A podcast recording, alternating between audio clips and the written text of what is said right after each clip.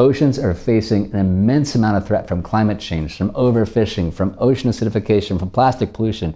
The last thing we need to do in this moment of so many stressors piling up on an ocean that is fundamental for our own survival is to run an experiment that could go terribly wrong. This is Douglas McCauley. He's an associate professor of ocean science at the University of California, Santa Barbara. McCauley is one of hundreds of scientists who recently signed a public letter seeking a moratorium on mining in the deep ocean. There are a host of different companies that are getting serious and making $100 million investments in this bet that there is going to be a gold rush in the oceans. In an environmental history across our planet is unfortunately a repeating story of us starting a new industry without answering what the impacts of that industry will be on our planet. Think of what we did with oil and gas. Think about chemical contaminations like DDT in our ocean.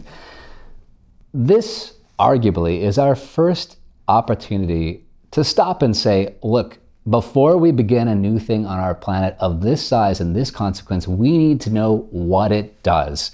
We need to have those answers come to us before we begin this new industry. And scientists are moving just about as fast as I've ever seen a scientific community move to try to amass that data. But we don't have very complete answers to exactly what the magnitude of impact will be. I want that answer. This is the Undark Podcast. I'm your host, Lacey Roberts. People have contemplated mining the deep ocean for decades but doing so is only recently possible because of advances in technology. Advocates say deep sea mining will need to be a key part of any sustainable future. Some regions of the deep ocean contain vast, almost unimaginable quantities of some of the key minerals, like cobalt and nickel, that absent widespread recycling are needed to make batteries used to power electric vehicles and store renewable energy for other uses. But the negative impacts of mining could be tremendous. Some say even cataclysmic, not only to the thriving and diverse ecosystems beneath the waves, but to the planet as a whole. It's a paradox. We all want to create a sustainable future for the planet, but is it worth it to potentially destroy a large part of the deep ocean and the life in it to reach that goal? There is growing opposition to deep sea mining among scientists, the media, and even large corporations saying it's time to take a step back to better understand the consequences. In 2018, Eric Olson went on a research vessel to explore deep ocean geology and has since talked to experts about mining the deep sea. Here he is with the story. I'm on a research ship at sea, about 250 miles off the coast of New Zealand in the middle of the Pacific Ocean. There is no land in sight. The wind is howling outside on the deck where a massive spool is slowly spinning, unwinding thousands of feet of thick cable. At the end of the cable, down deep in the ocean, is a nearly five ton robot called Jason Loaded with sensors, powerful robotic arms, and numerous cameras, it belongs to the Woods Hole Oceanographic Institution, also known as WHOI, one of the world's preeminent ocean science organizations. Also on deck is a control room where a dozen or so scientists, engineers, and researchers have their eyes glued to a wall of large video screens aglow with moving images coming from the seafloor below. That's pretty cool.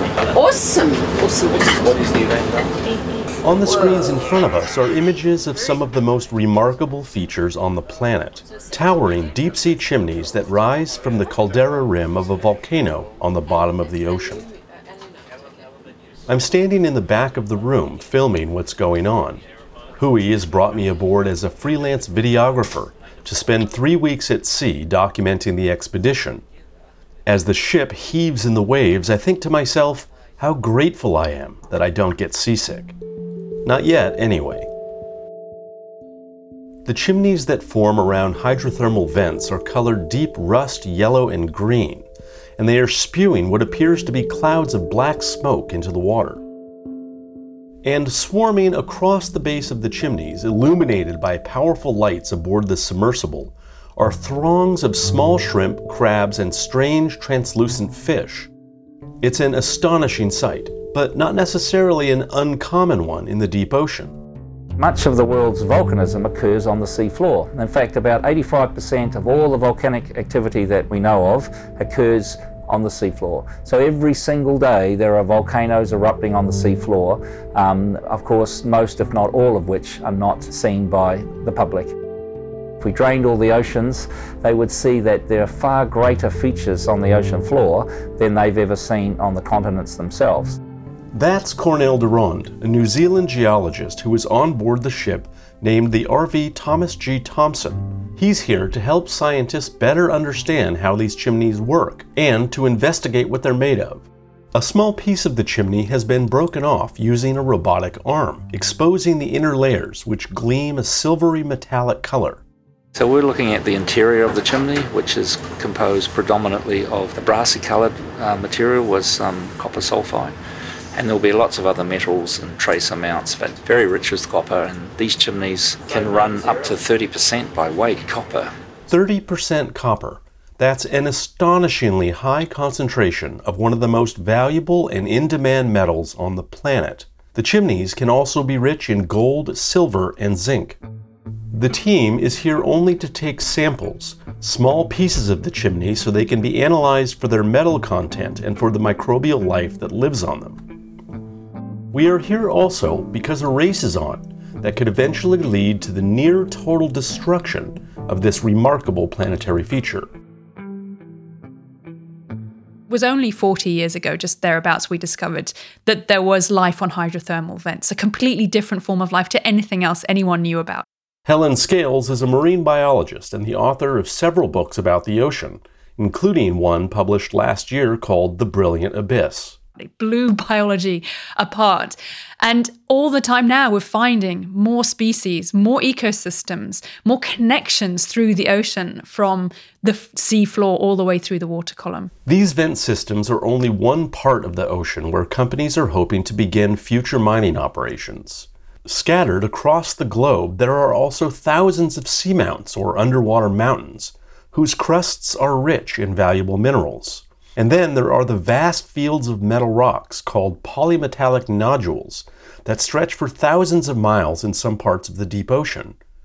The excavations that might occur to get at these nodules are of a scale we have never embarked on before, and they represent the beginning of a potentially troubling new global experiment. So, this is not only um, an undertaking that is, you know, technologically completely different and more challenging than anything we've done before as humanity. But also the potential scale of it is is vastly bigger too in terms of its overall footprint that could eventually um, be happening. Uh, some of these deposits are occurring over, you know, literally half of the surface of the Earth. If you want to go and get them, they're down there. The idea of deep sea mining has been around for decades but only recently have the technologies existed to get large mining machines down to the seafloor. And a series of recent events, including the triggering of an obscure provision of international law governing ocean exploitation, have made deep sea mining potentially imminent.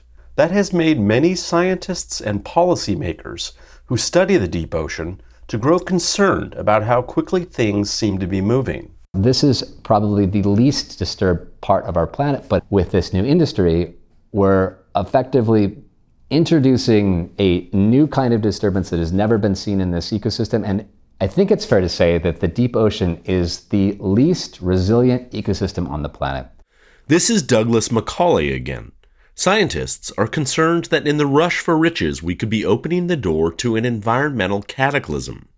The machines that are being built right now and are coming off these factory floors to do this mining are immense. We're talking about 300 ton mining machines. Think of a bulldozer, hold that image in your mind's eye, multiply that by 30, and suddenly you have the size of one of these mining machines. What they need to do is they need to get down there and effectively excavate that entire ecosystem. In the polymetallic nodule, they're scooping up and mining all the nodules and all the sediment in which the, mod- the nodules actually are embedded.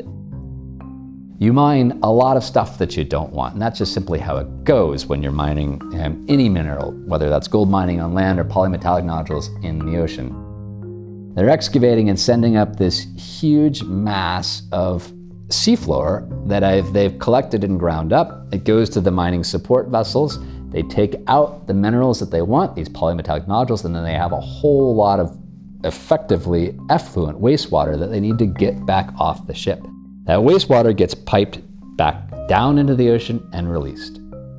And that part is really important when we get to thinking about the biology and the environmental impacts because those wastewater plumes can grow to very, very big size and could have a very serious impact on life that shares that same space where these miners are operating.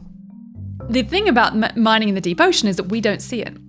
All of it is hidden away. Unlike land based mines, you can send a drone over the top and look at how much that is impacting the environment and the landscape. And we aren't going to have the equivalent, really, uh, ability to see what's going on down in the deep. Not only have we never mined in the deep ocean before, we've hardly explored it or even mapped it. Scientists say we've mapped more of the surface of Mars than the ocean floor of our own planet. The deep ocean is completely dark, and the pressure from all that water above is immense.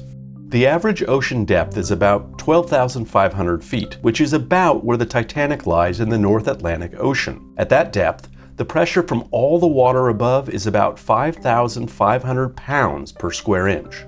No wonder then that many people used to think nothing at all could live at those depths. It's really extraordinary to think that it was, you know, at most maybe 150 years ago when scientists were genuinely convinced that nothing lived in the deep ocean, that beyond the first few hundred meters, it was this vast, empty void, a, um, an azoic um, place on our planet, as they called it. We couldn't have been more wrong. It's one of the biggest mistakes we've ever made in thinking about the distribution of biodiversity on our planet because these deep ocean spaces are incredibly rich in life. And not just new life and interesting life, but weird, unique, fascinating, and important life. These are um, fabulously old ecosystems. Things simply grow slower. The pace of life ticks slower in the deep ocean because it is such a cold and high pressure zone. And that's actually very, very relevant when we, thinking, when we think about that attribute of the ecology and the biology of deep ocean life, when we think about its capacity to actually recover after mining. These systems, because they're so old, because they are so long lived, are very, very incapable of recovering after human disturbance. Potentially wreaking havoc on biologically rich, poorly understood ecosystems may seem ill advised. But the reality is that if we are to wean ourselves off of fossil fuels, we will need to move to a more electric future, and that means batteries. We'll need them for electric cars, for our homes when we have solar installed. Factories will use them. Even large cities might install massive banks of batteries to store energy generated from the sun or from wind farms. Tesla has been building new battery factories for the last couple of years in places like Nevada and Germany. Construction on a new one in Lathrop, California started last fall. And to build all these batteries, we're going to need a lot of minerals that are in relatively short supply on land. Here's Douglas McCauley again. Take, for example, cobalt. It's a key ingredient. In fact, a near magical ingredient in some of these modern batteries, like lithium ion batteries, that increases their performance and energy density. And so, as our own electronic life expands, as we begin to fast track, as we must, as we should, thinking and planning for electrification across our states and nations, at the heart of that new revolution are batteries. Building a sustainable future is likely going to require trade offs. And as a society, we're going to have to decide what is worth protecting versus what we need to extract from the earth and its oceans to make that future a reality. It's something best described as the sustainability paradox because extracting metal from our planet inevitably comes from comes with some environmental costs regardless of, of where it occurs. This is Samantha Smith. She leads the sustainability program at Global Sea Mineral Resources, or GSR. GSR is part of the DEME Group, a Belgian company that's one of several within the European Union that hopes to begin mining polymetallic nodules in a part of the deep ocean known as the Clarion Clipperton Zone. One of the reasons GSR and DEME are interested in the CCZ nodules is that the four metals in the nodules uh, never exist altogether on land in a single location. So that multi-metal that multi-metal nature of the nodules means that a deep seabed mining area could in fact in effect be um, two or three land-based mines in one, which means that there is the potential to significantly reduce waste and CO2 emissions per ton of metal mined. We, and when I say we, I mean global we, global society, uh, we do have some choices to make about where these metals should come from. And the deep seabed is one option. And it's one option that could have some advantages compared with relying solely on terrestrial mines. Um, and some of those uh, advantages include no need for deforestation, no need for people relocation, uh, the potential to produce less waste and, and less CO2 per ton of metal mined. In April of last year, GSR conducted several tests of a new prototype deep seabed mining robot called Patania 2 that collected nodules from the seafloor. The company and several others like it are in the midst of an exploration phase to test equipment and do environmental surveys. None of these companies are yet allowed to actually mine the nodules, but it could happen sooner than we think. Well, it hasn't yet begun in earnest, but there is a, a, much greater commercial interest in deep sea bed mining today than there was even five or 10 years ago. This is Matthew Gianni. He's co founder of the Deep Sea Conservation Coalition, which comprises more than 100 non governmental organizations committed to the protection of the deep ocean. When you look at it, it's kind of repeating the same mistakes that we've made over the last 300 years of the Industrial Revolution, going into a whole new part of the planet that we know very little about, embarking on large scale industrial resource extraction, whether it's mining, whether it's, it's logging. And we could easily wake up in 30 or 40 or 50 years and say, oops, that was a big mistake. But now there are millions of jobs dependent on the industry. There are millions of other industry, you know, hundreds of other thousands of other industries that are depending on the supply of metal coming out of the deep sea. We've got a deep sea metal addiction in the same way we have a fossil fuel addiction now that we're desperately trying to get ourselves free from. With all this controversy and consternation over a potentially world changing deep sea resource that few people have ever heard of, maybe it's time to ask what exactly are polymetallic nodules, and where do we find them? They look weird. I mean, let's be honest, they are a strange rock. This is Douglas McCauley again. So, polymetallic nodules, geologically speaking, are just fascinating. One of these nodules is sitting in front of me on a table at the University of California, Santa Barbara, where McCauley is a professor and runs the Benioff Ocean Initiative. They are a tennis ball sized mineral accretion that effectively form layer by layer by layer, like uh, mineralogically speaking, like uh, the layers on, the, uh, on a onion, except that these thin layers um, take millions and millions of years to actually grow. These nodules began growing millions of years ago around what geologists call seed substrate. It could be a uh, ancient fossil shark tooth. It could be a squid beak. This thing falls down to the seabed, is a little hard something, and then layer by layer, in the really fascinating condi- conditions that make up the deep ocean, these very low temperature, high pressure ecosystems create just the right kinds of conditions to allow that mineral to accrete layer by layer by layer. The nodule is a cut cross section of one that's about the size of an orange that's been quartered. It looks like a dark brown rock, especially on the outside, but the open face of the cross section is smooth, with an odd layering pattern that almost resembles tree rings.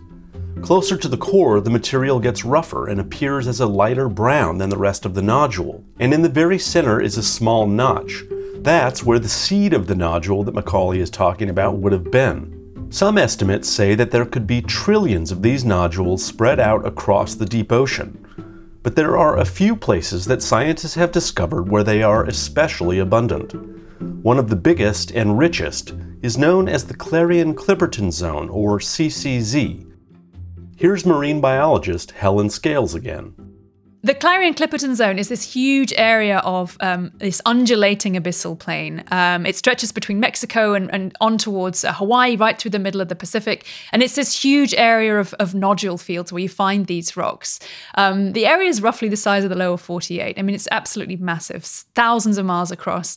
And this is where most of the interest in deep sea mining for nodules is currently focused. So there is this massive area in the ocean 1.7 million square miles in size by some estimates, where mining interests say the promise of a sustainable future lies on the seafloor. Enough minerals to make billions of batteries for electric vehicles, our homes, and possibly our cities. So, who gets to say whether the CCZ gets exploited? The answer is no one, or at least no single country or person. The reason for this is that most of our seas are not controlled by any single country. Vast swaths of the ocean, also known as the high seas, lie beyond any single country's jurisdiction, and that includes the Clarion Clipperton Zone. But there is a so called supranational organization mandated under the UN Convention on the Law of the Sea that regulates the high seas. It's called the International Seabed Authority. Well, the International Seabed Authority is an independent, autonomous organization established under the United Nations Convention on the Law of the Sea back in 1982. This is Kristina Gjerde. She's the Senior High Seas Advisor for the International Union for Conservation of Nature's Global Marine and Polar Program. The International Seabed Authority was specifically established to administer deep seabed mining, but this is not its only mandate. Um, it's important to note that the International Seabed Area, under the Law of the Sea Convention, is designated as the common heritage of mankind. It's both the area, the seafloor, and the subseabed, and the mineral resources that are part of this common heritage of mankind. The main provisions for seabed mining were drafted back in the 1970s when we had very little understanding about the deep sea environment or what the potential impact of mining might be. The International Seabed Authority, also known as the ISA, is made up of 167 member states and the European Union. It's important to note that the United States is not a part of the International Seabed Authority. The ISA, remember, is mandated under the UN Convention on the Law of the Sea, and the U.S. never ratified it. When the Law of the Sea Convention was negotiated in the 1970s, the U.S. was in fact a big supporter, including of its provisions for sharing the benefits of the revenue stream from seabed mining. Fast forward to 1980, and you had a new president come into power, President Ronald Reagan, and he called for a whole reconsideration of the U.S. position on seabed mining and the Law of the Sea Convention, and his people did not like the benefit sharing technology transfer provisions. So while the U.S. is not part of the ISA, most countries are. And it's generally considered to be the legitimate regulating body for mining on the high seas. And the ISA has been granting licenses for companies to explore and possibly mine the Clarion Clipperton Zone. That does not mean they get to mine for nodules yet, just that they can test equipment and collect baseline environmental data. As of May this year, the ISA has issued 17 exploration licenses to contractors wanting to exploit the CCZ for its nodules, including Germany's Federal Institute for Geosciences and Natural Resources and the state owned China Minmetals Corporation. Both countries are part of the ISA, and a few of the contractors are companies who have gotten into the game by finding sponsoring states to represent them. One company in particular doesn't want to wait, and some say they've employed a controversial strategy to force the issue. This is Matthew Gianni. Most aggressive at the moment is a company that used to be called Deep Green, but has now just been renamed the Metals Company. And the Metals Company has managed to use a very arcane, immediate post Cold War rule that was uh, tacked on to the Law of the Sea Convention to trigger a so called two year rule. The two year rule that Matthew is talking about has been very controversial, and the debate over its use is going on as we speak. Essentially, any member country of the ISA can trigger a deadline of two years during which the organization must either complete regulations governing deep sea mining or provisionally allow mining to go forward. In June of 2021, the small island nation of Nauru triggered the rule, sponsoring a company called Nauru Ocean Resources, a subsidiary of the Metals Company. And if at the end of the two years it hasn't adopted those regulations, then the metals company gets some sort of provisional license to go and mine. The Metals Company did not reply to numerous requests for an interview with their CEO, Gerard Barron, to discuss their involvement with Nauru and triggering the two year rule, and what their plans are for mining the deep seabed should they get approval. But since the rule was triggered last June, more people have woken up to the potential harm that could result from deep sea mining, and the pendulum may swing strongly against the idea. We're going into a period of intense scrutiny as to exactly what will happen. Kristina Gjerde from the International Union for Conservation of Nature, or IUCN, again. You have multiple forces. Some are saying, well, let's adopt the rules and regulations as quickly as we can. Others are saying, wait a minute, if we're going to adopt rules and regulations, these need to be as solid, as compliant with the Law of the Sea Convention's intentions, and capable of being monitored and enforced. There's a whole slew of unfinished business, if you will, that needs to be done before you would really be considering the rules and regulations ready for adoption. And then there are still others in the environmental community, including now IUCN, who's saying we really need a pause. We need time to consider moving towards a circular economy. We need to discuss do we really need these deep sea minerals at all? How would we mine sustainably if that is really possible? How do you limit the environmental effects? And how do you ensure that humankind is both compensated for any lost environmental services environmental damage per se, and that developing countries actually receive a fair share of any pie for an industry that was originally designed to actually help lift developing countries from poverty.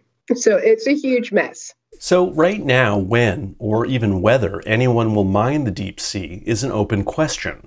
Most people I talk to say it's doubtful that the ISA will be able to come up with environmental regulations for mining that will satisfy scientists and the growing public outcry against it. It should also be noted that several major companies, among them Google, BMW, Samsung, Volvo, and Philips, have signed on to a call for a moratorium on deep sea mining and have committed to not source any materials from the seabed. But at the moment, mining could still happen as early as 2026, according to the IUCN. The experts I've spoken to remain divided on whether that will happen. Here's Douglas McCauley. This two year sprint that's going now is right now projected to end in an event that's going to be like letting a genie out of the bottle. We're going to have one or two companies that are allowed to begin mining in the ocean, which will lead to tens or hundreds of companies and countries that are mining in the ocean. We may start in one place, like the Clarion Clipperton Zone in the beginning, in the middle of the Pacific, which then will lead to mining in seamounts and sea vent communities. Once this thing starts, it's going to be impossible to stop. Marine biologist Helen Scales sees the pushback against deep sea mining growing. And I hope that that is going to continue to grow and that those voices coming from governments, coming from civil society, coming from corporations, uh, that those voices are going to be listened to by ultimately the people who are making the decisions, and that's the International Seabed Authority. The science community, this momentum that's building, it's really important as well because no one lives in the deep ocean. Um, it's the scientists who go there and study this place who are also the strongest advocates uh, for protecting and looking after this place. The fact remains that if the future is to be green, with many more wind farms, solar arrays, and hundreds of millions of batteries needed for us to wean ourselves from fossil fuels, we're going to have to get the metals somewhere. Maybe we'll find them on land. But many places on land where we mine for minerals like cobalt, the Democratic Republic of Congo, for example, can be politically unstable. Companies operating there are also known to exploit child labor, and the working conditions in these mines are miserable. The whole issue puts those who are concerned for the environment in a serious bind. Is mining the deep sea inevitable? Matthew Gianni says no. And my response is no, it's not inevitable. Seabed mining will only be permitted if countries decide to do it. The countries are responsible for that decision. The European Union, Germany, China, Japan, Chile, Russia, etc. And you can't hide behind the inevitability of seabed mining and absolve yourself of any responsibility for making decisions at the ISA or opposing decisions being made by the ISA as a country member of that body and say there was nothing we can do. That's not acceptable. The next few months, the next few years are going to be very telling for this industry. If deep sea mining goes ahead, it holds the possibility of transforming huge parts of our ocean and with it the whole planet. And in terms of how humanity is exploiting the resources on our Earth, this really is the biggest existential threat that we've come up with so far.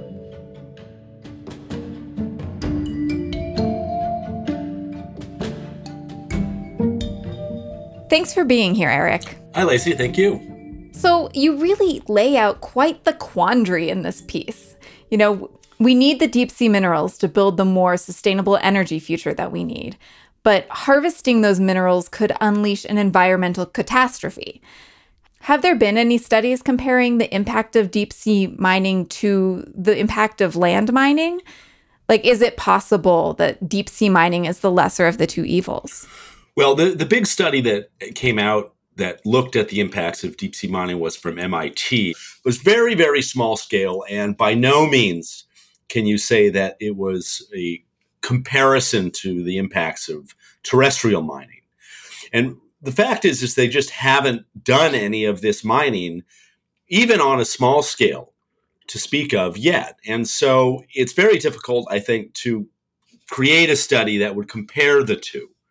Um, you know, that said, uh, we we all know what the impacts are of terrestrial mining. You you have mountaintops entirely removed in West Virginia for coal. In the Congo, you have you know massive gouges taken out of the earth with toxic chemicals being used in some cases to get the the, the valuable minerals or the valuable metals out of the rock. And a lot of the time, th- those toxic chemicals end up in tailing ponds, which can overflow into rivers and cause extensive damage. Um, so, you know, we know that the impacts of terrestrial mining can be very, very severe, especially if it's not regulated. But because this hasn't taken place yet at any scale in the ocean, it's really difficult to make any comparison you also paint a picture of mining companies that are just waiting on the sidelines to jump into this mining in the deep sea. But they're held back by this waiting period while the ISA works to come up with their environmental regulations. So I'm wondering if, if the ISA doesn't come up with those regulations in the two years it has, and I understand it's it's less than two years at this point. Does that mean that mining companies can mine completely without regulation? Oh, the answer is absolutely not. In fact, the ISA just met uh, last week. And the ISA is in a big quandary right now, right? Now, because of media coverage, because of some studies that have been done showing what the potential impacts are, because of scientists who study the deep ocean really waking up to the damage that can be caused, there's been a lot of pressure and even though this two rule, two year rule thing exists, the fact is that the Law of the Sea Convention does state very clearly that environmental impacts need to be considered. But it is going to be a fight. It's not over. There will be a lot of debate, and it's going to be a fight.